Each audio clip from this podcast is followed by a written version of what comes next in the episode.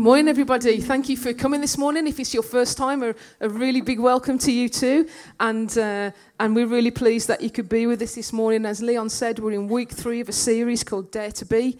We've had Dare to Be Weird, like Simon, Dare to Be Open, like Leon, and, uh, and this is Dare to Be Broken. And um, I just want, had a bit of a revelation this week actually about this word dare.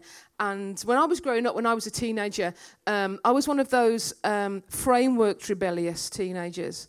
And what I mean by that is I was a little bit naughty, but I still handed my homework in. So that gives you a framework of what, of what I was like. So I'd be the kid that might be giving it a bit of this, but would slip your maths homework on the desk as you went out the door. And there were quite a few of those really in, um, in, in, our gang that we I hung around with. But but we used to dare each other to do things all the time, ranging from, you know, the, the, the, the slightly more like lower level stuff of, you know, knocking on somebody's door and running off, Lee, that we heard about the other week. No, terribly not, definitely not. But, but if they dared you, but if they double dared you to do something, then you're on another level double daring was really, really hot, was really, really up there. So I moved through these levels of daring from knocking on somebody's door, running off, to, to actually phoning people up and telling them that some things were going to happen that didn't. Like um, the time we phoned somebody and said, we're testing the telephone line, and if you pick it up, if it rings in the next 30 seconds, you'll give somebody on the end another electric shock. And without doubt, they would do it, and you just go, ah! Down the phone when they picked it up, and it's just true confession time. This isn't. I'm glad the youth are out. This isn't giving anybody any ideas this morning. But but then but then moving on to, to, to my most awful confession. If you know me really well, you will know this story already. Is is that we're in double biology, and somebody said, "I dare you, Jane, to see how close you could get that lighted splint to that person's hair." And and it and it was worse than an ooh. It was it was went like a haystack. It was awful. It was absolutely awful. And um, and and and that was that was probably the range and everything in between really. But God gave me some understanding this week about that actually. Actually that wasn't being dared at all. That was me being goaded. That was me being goaded into doing something. And goaded is all about um, provoking somebody to get an action or a reaction. And I just want to take away from this word dare because for some of you, like me, when, when that first came up as a series, I went straight back to those moments in my life where I'd been dared to do something, when actually I'd been goaded.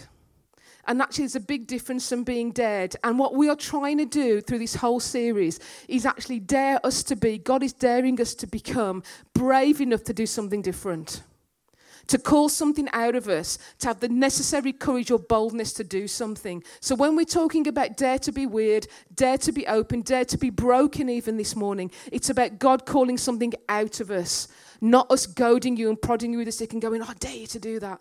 I dare you to do that, Simon. I dare you to go and be weird. That isn't what we're saying.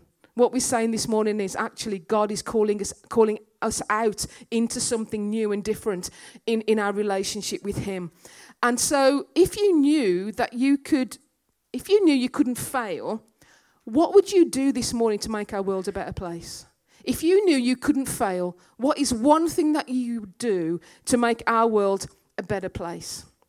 And while you're thinking that through, I want to put one of the saddest verses in the Bible up on the screen this morning, which, which I think really epitomizes God's heart for us this morning. And this is verse in Ezekiel 22, verse 13. It says this I looked for someone among them who would build up the wall and stand before me in the gap on behalf of the land, so that I would not have to destroy it, but I found no one.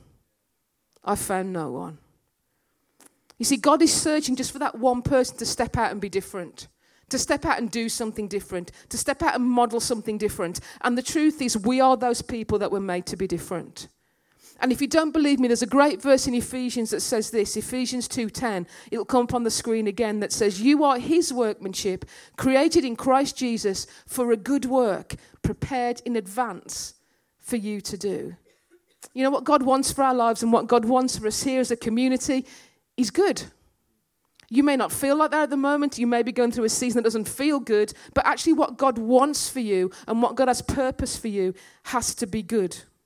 You know, and a few weeks ago, we looked at the No Filter series. Do you remember that? And we raised some really, uh, really big issues. There are challenges in our world that we really felt God wanted us to see with no filter. But there are only a few, aren't they? There are loads of things in our world that clamour for my attention or my money or my time or even my commitment. Because our world is going through pivotal and significant changes. I'm, you know, I'm not here to, to tell you that, you already know that. But the question then comes out from that is so if God is looking for somebody, what kind of person is He looking for? What has to happen in me to make me that person that God says, There you are, Jane, you're the person. You're the person I've been looking for. And I'm not talking about what you think I might be going to talk about this morning when it says about being broken. I'm not talking about the times when we have to be vulnerable or transparent before God and we have to come with our lives and go, God, look, look at this.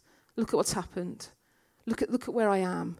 Look at these circumstances around me that I just can't have any control over, but I just find myself here. That isn't what I'm talking about this morning. But if you do find yourself in that situation, we have an excellent care network system here. And I'm sure, you know, the leadership here, Simon and Leon, will be happy, more than happy to steer you in the right direction with that. Because believe me, I found myself in those places where God's had to break something off me or around me to allow me to become the person that I need to be, to improve my personal well being. And that's one side of brokenness, and that's really, really important. But that isn't what I'm talking about this morning. I'm talking about being broken by God and for God being broken by God and for God. That's about being broken in all the right ways and in all the right places. And only God can do that. Only God can do that well.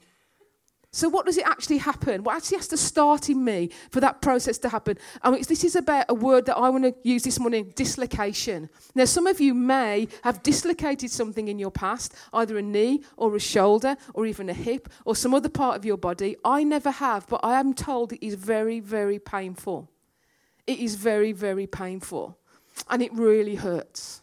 But that isn't what I'm talking about this morning. When I'm talking about the word dislocation, about developing a dislocated heart, what I'm using is this phrase, which is it's a disturbance from an original or a usual place or state. So for dislocating something, it's disturbance from an original or usual place or state. So if I look at my life and look at my own heart, what's the usual state of my heart? Well, sad to say, the state of my heart is for me. I love me. I love the good things that happen in my life. I love improving that. I love experiencing that. It's concern for my health and my well being. I'm really sorry. I'd love to say it's for you, but it's for me. And actually, it might extend to my family and my close friends, but that's as far as it gets without God. If I'm really honest with you. So, what does it mean when God dislocates my heart? And I found this brilliant quote. And this is a quote written by somebody, I wish I could remember their name, I'm sure I will. Um, it'll come to me at some point. Um, about what it means to have a dislocated heart. And this is the quote. And it says this A God given concern for others that propels me out of my comfort zone. It's a passionate concern for God's agenda that supersedes my own desires for personal peace and prosperity. Brilliant quote. Simply, what that means is this it's me caring about things elsewhere when circumstances don't dictate that I have to. I don't have to turn up for you. I don't have to go there with you. I don't have to experience that with you.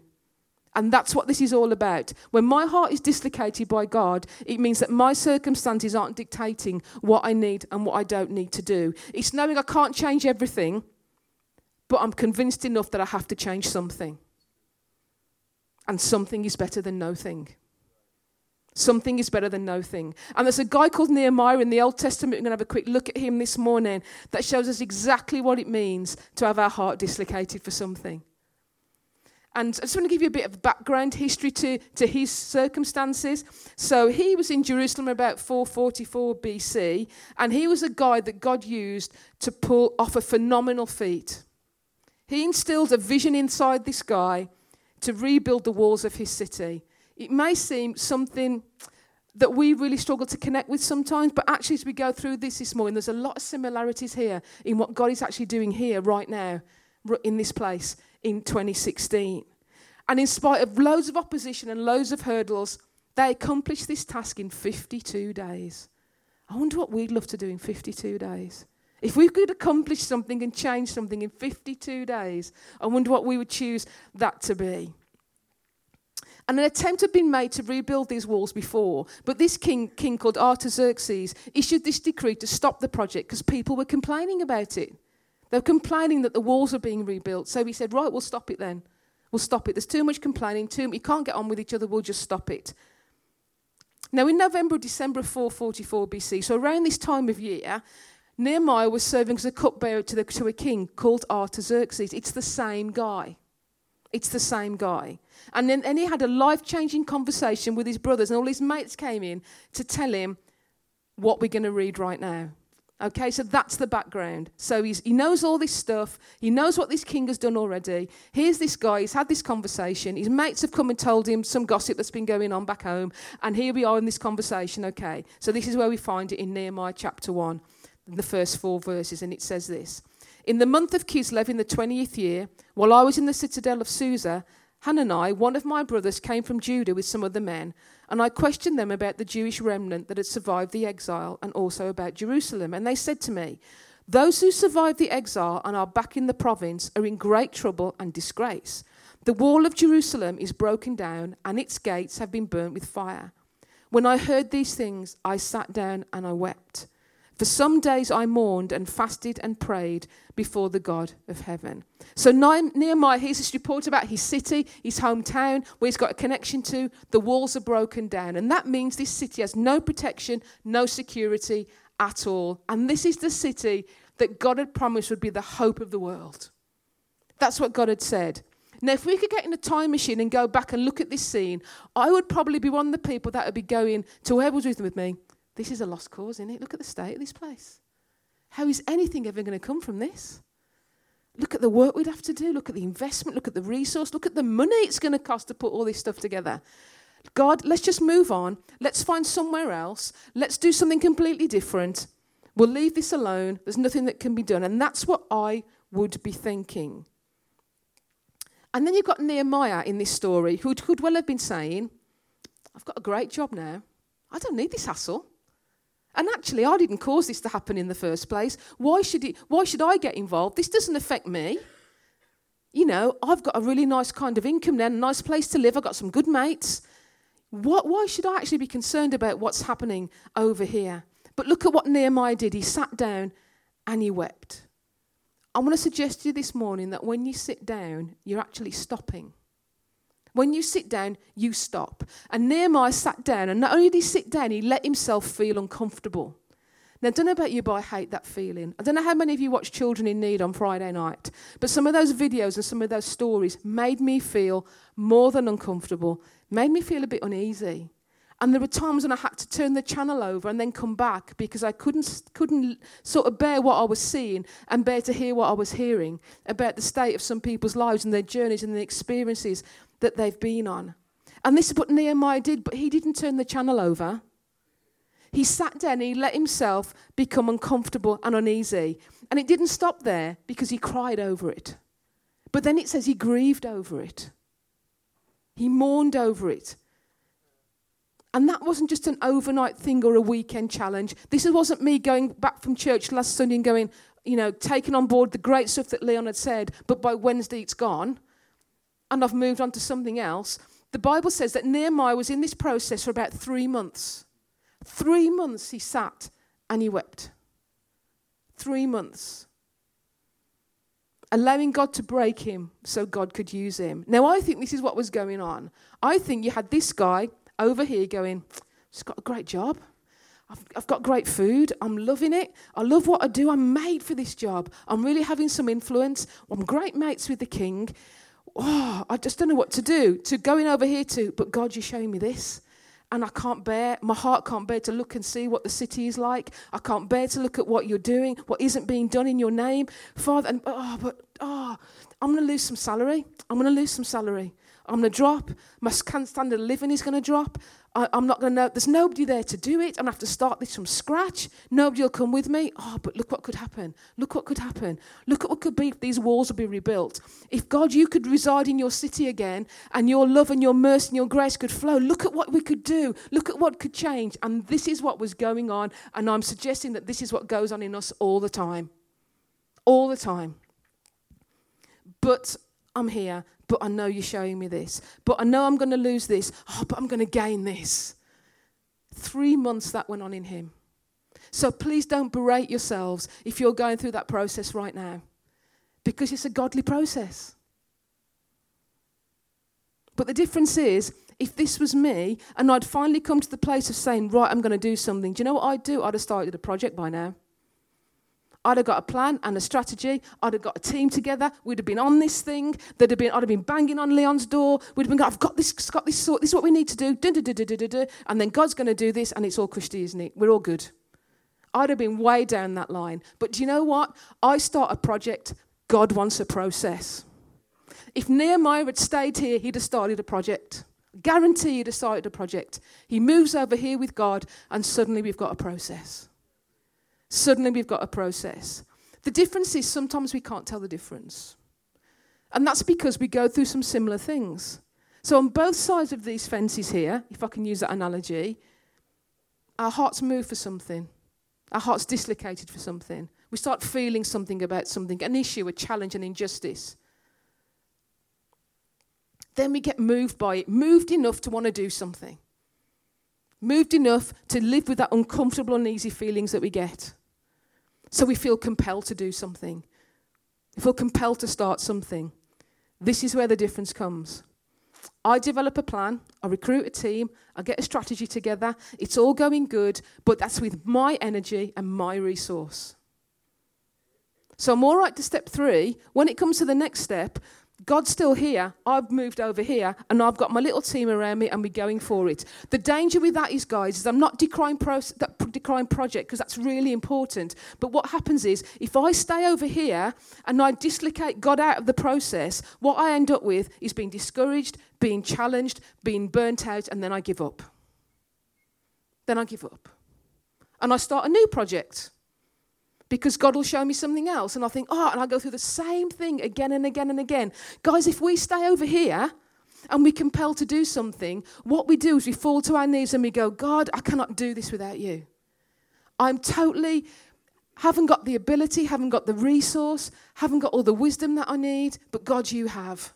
So we're going to do this thing and we're going to rebuild these walls, but God, you're coming with us and you're going to lead me. And you know what happens when we do that? When we do that, we still pursue that concern with all that zeal and all that energy and all that commitment, and we actually see the job done. We actually see the job done. Because God's priority and God's process is to do something so deep within me that He can work something significant through me. But we have to go through this broken process to get to that place. You see, Nehemiah was living in the lap of luxury. He had everything he needed, but his heart was dislocated for Jerusalem. What is your heart dislocated for? See, Jesus, his heart was dislocated. He was living in the lap of luxury. Just imagine what his world was like. He was living in heaven with his father, all the angels, having a great time. But you know what? His heart was dislocated for me. His heart was dislocated for me. So much so, so that he left all of that and he came and presenced himself on this earth so that I could have that relationship back with him. And if you don't know Jesus this morning, if you wouldn't consider yourself a follower of him, that's exactly what the gospel is in a nutshell. That Jesus cared enough about you to leave all of that behind, to presence himself in a world to come and find you. To come and find you. Remember at the start when I said that, um, you know, God is looking for somebody to step out and, and make a difference? Well, let me tell you something about difference makers. They're not always the ones that have everything together and have a lot to give. A lot of difference makers are those who make available all they have. And that may sound cheesy, but it is true. It is true. By being broken in the right way and being broken in all the right places. And that's so important because then it's not because I'm a great leader, it's not because I've persuaded you by, by speaking to you about coming and joining me. I've not sold you a vision that then you found actually doesn't follow through. And I thank God that He's not like that. He doesn't have to persuade me, he doesn't sell me something. Because what happens is I'm championing His agenda now and not my own. And not my own. Do you ever get this thought or feeling sometimes that the world's never been in a worse place than it is now. It's never as broken as it's been now. It's never as lost as it is now. And then what often happens in my brain is I get this follow up thought that is, and you know what? The global church has never been further away from making an impact on it. And God had to challenge me on that this week and say, Jane, just pick up that book that you call the Bible because if you think things are bad, look at the stuff in here. God isn't worried about what's happening in the world right now, in that sense.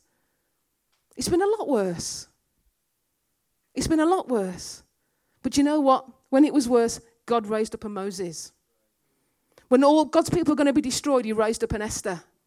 And you might be sitting there going, Well, actually, Jane, you're making a big assumption there. You're, you're, you're speaking as I actually believed these people were real. Well, just to counteract that, then, if you look back through all of our history, what about your John Wesleys? And your Whitefields and your William Booths. We've made those people famous by looking back and seeing what they've done. They just got up and did something about what God had shown them to do. We make these people famous. And all through history, God is looking to carry out his plan through ordinary people. The problem is, I always assume it's going to be through somebody else. But why can't it be you? Why can't it be me? Why can't it be us? That come together and do something really significant because the only qualification is is my heart fully His? And if it is, can I get beyond my own need and my own world? And that is the only question, really, and the only qualification. So, if all this is true, Jane, what you're saying, and if you're with me so far and we're on the same page, why is it that so many people accomplish so little? And I think it's these two little words that are killers, and it's called good intentions. Good intentions. My dad used to say to me, Jane, good intentions will never change the world. And it was often when I was at the end of being disciplined for something. Because I'd started well, but I'd bombed out at the end. Because I had good intentions. I meant to do that. I meant to do the housework. I meant to wash up. I meant to clean the car. On and on and on it goes. Because what we do is we pat ourselves on the back when we have a desire to do something, not when we've done something. So having a desire, having a good intention, we think, oh, I've really, yeah, yeah, I can give myself to that. And that's why it's really important that as we're going on this journey as a church to where God is taking us, that we don't do good intentions. We do God intentions. And we actually see the job done. You see, Nehemiah, he was a guy, he wasn't a leader. He had the nugget of a leadership gift in him. He had a nugget of a leadership gift in him. He had a seemingly impossible situation. He had no resources at the start. He had such a random group of people, but he ends up having his heart dislocated and being broken by God for the things of God. And if you don't believe me, read the rest of the book because he actually accomplishes what he set out to do in the first chapter of that book. Isn't that a little like us? We're a random group of people.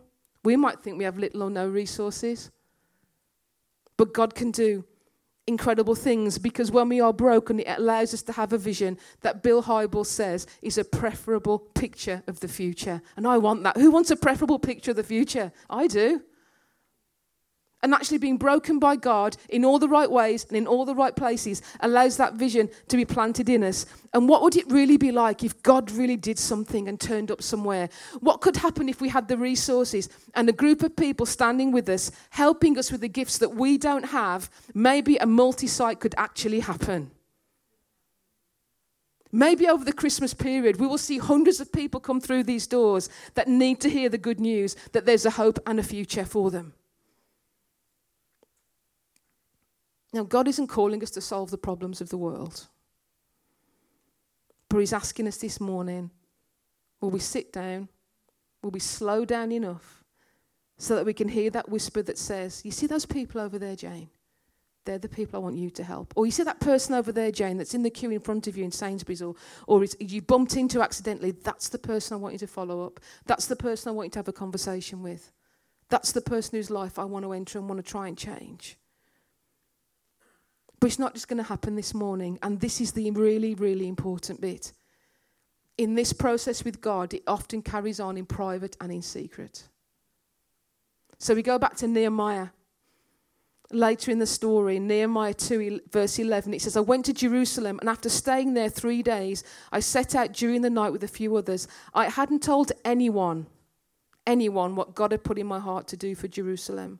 There were no mounts with me except the one I was riding on. And by night I went out through the valley gate towards the jackal well and the dung gate, examining the walls of Jerusalem, which had been broken down, and its gate, which had been destroyed by fire. Then I moved on toward the fountain gate and the king's pool. But there wasn't enough room for my mount to get through, so I went up the valley by night, examining the wall. Finally, I turned back and re entered through the valley gate. The officials did not know where I had gone or what I was doing, because as yet I had said nothing to the Jews or the priests or nobles or officials or any others who would be doing the work. I'm really excited at the moment, and I really get excited like this. Um, but I see a parallel in that process and in what this church leadership has gone through. If you remember Leon saying about, you know, God planning something in him, he saw something. Did he tell anybody? No. Did he even share it with his wife? No. He went out and he spied the land and he walked the streets and he sat in some coffee shops and he prayed over it and he looked at the people and he let God speak into him what he felt God wanted to do. Maybe he was allowing himself to be broken in all the right ways and in all the right places. Process before project. You know, God works better with our plans rather than our vague ideas because my vague ideas often turn into good intentions. And it's where I don't want to be. And I'm going to ask the band to come back. And I'm going to be really bold this morning. I know a lot of information to take in and, and a lot of stuff and challenge, maybe. And I'm not apologizing for that this, moment, this morning because if we get this right and we start this right, what God can do will be incredible. Will be incredible. And the three questions I want to leave you with this morning. And the first one is this Will we care enough to dare to be broken? Will we care enough to dare to be broken? If we can say yes to that, then will we care enough to let God rearrange some things in our lives? And if we can say yes to those two things, then when will, will we care enough to not want this church to be what we want it to be, but to be the church that it needs to be? Not the church that we want it to be, but the church that we need to be. And maybe we need to repent a little this morning. And that's a really scary word sometimes. But I think it's only because we don't really understand what the word means sometimes. And repentance is really just about changing our mind, but that leads to a change of action. leads to doing something different. And maybe I've been a little too consumed at times with myself and my comfort. And it's not about making bold statements like, I'm going to sell everything I have, Lynn. I'm going to give all the money into the church. I'm going to come seven nights a week and I'm going to be praying on my knees three hours a day. Because we don't, they're good intentions. What God wants us to do is to slow down, start small, let God be involved in that process. Let God add things into the journey as we go. And then you can look back and say, wow, I never thought I'd get here.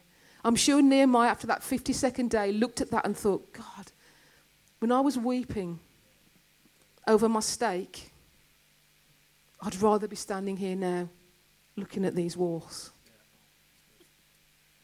Looking at these walls. So I'm going to ask you to stand. You know, when Nehemiah went through three positions doing his process with God, you know, firstly, he sat down and he wept. Then he knelt down and he prayed. But then he stood up and he acted. And where are you in those three positions this morning? And we're going to, um, or I'm going to invite you to, to actually get involved with God this morning where you are in your life. And I just want to say to you if you want to start a process with God, and that may be you don't know Him, you're finding out about Him, but you're willing to start a journey of discovery to find out who He is, then I'm going to ask you to sit down. Just sit down. If you're willing to start a process with God about anything, and you know that actually You've been enjoying maybe some rich steak for a long time and you just want to want to enter into God and saying, God, are you asking me to do anything? Are you ask, are you showing me something? Do you want to do you want me to get involved in something? And you're willing to start that process. Don't make a project out of it. Don't put loads of plans around it. To start that dialogue with God, I'm asking you to sit down. And then if you feel that you have sat for too long and you know God has been prodding you and God has been poking you about something, I'm going to ask you this morning that maybe you need to go to the second position, which is kneeling down and praying. And what that involves is going out, looking at something, maybe doing the bit in private and in secret. Letting God speak to you and build a picture about what He wants to do, how He wants to move it on. Again, not making a project out of it, but actually inviting God into that process. And if that's you, I'd ask you to kneel this morning. If you know that God has spoken to you about something and you may have sat on it for a long time, I think God is now saying, now's the time to kneel. Now's the time to start to pray. Now's the time to start to walk the land and see what God can actually do with this nugget with this diamond that's inside of me. And the third position is this if you know that you've knelt for a long time and you know it's now time to stand up and to act and do something, I'm going to ask you to remain standing. Or if you want energy and you need resource or you need to really connect, reconnect with God and make sure that God, you're still with me. We're still in this together. We're still walking the road together. I've still got this right. I'm asking you to remain standing. So if you want to start a process about anything with God, or maybe take something from a project into a process, I'm asking you to sit down. If you need to move that on a bit more, I'd ask you to kneel if you can. And the third thing is if you know that you want to act onto something and something is moving and you want God to continue that process with you, to remain standing. And just do that dialogue with God just right now, just for a minute. Ask God for that dislocated heart.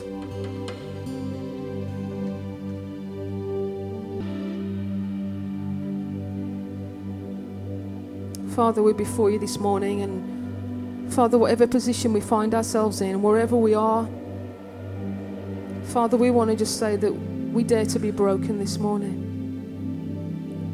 And by saying that, God, we're giving you permission to, to call something out of us that gives us boldness and courage to do something different, to see something different, to be part of something different. And God, if that means that things need to be rearranged a little, a little in our lives, that priorities need to shift maybe, that God, would you help us do that? Father, if we need to go out and we need to walk the land, whether that's um, figuratively or whether that's literally, Father, would you, would you walk on that process with us? Would you take us on that road? Would you, would you walk that journey with us? Would you help us know, Father, what it looks like in my world? To love others the way that you love them, to see others the way that you see them, to look at communities the way that you look at them. And God, for those of us that are standing, Father, and we know that we need to act on something, or we're already acting on that, Father, I pray for a refilling of your Holy Spirit, for a re energizing. Father, to help us to continue to pursue and continue to pursue that concern that you first birthed in us, whenever that was, over whatever that was. Remind us again, Lord. Remind us again. I pray.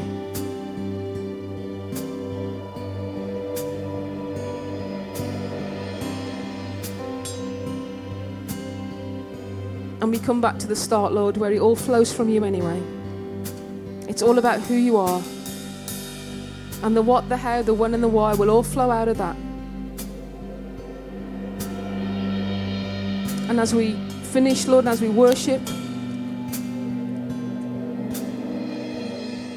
would you just realign maybe some of the stuff that needs to be realigned, dislocate some of that stuff that needs to be dislocated? Father, we do not want to be in our usual state of being.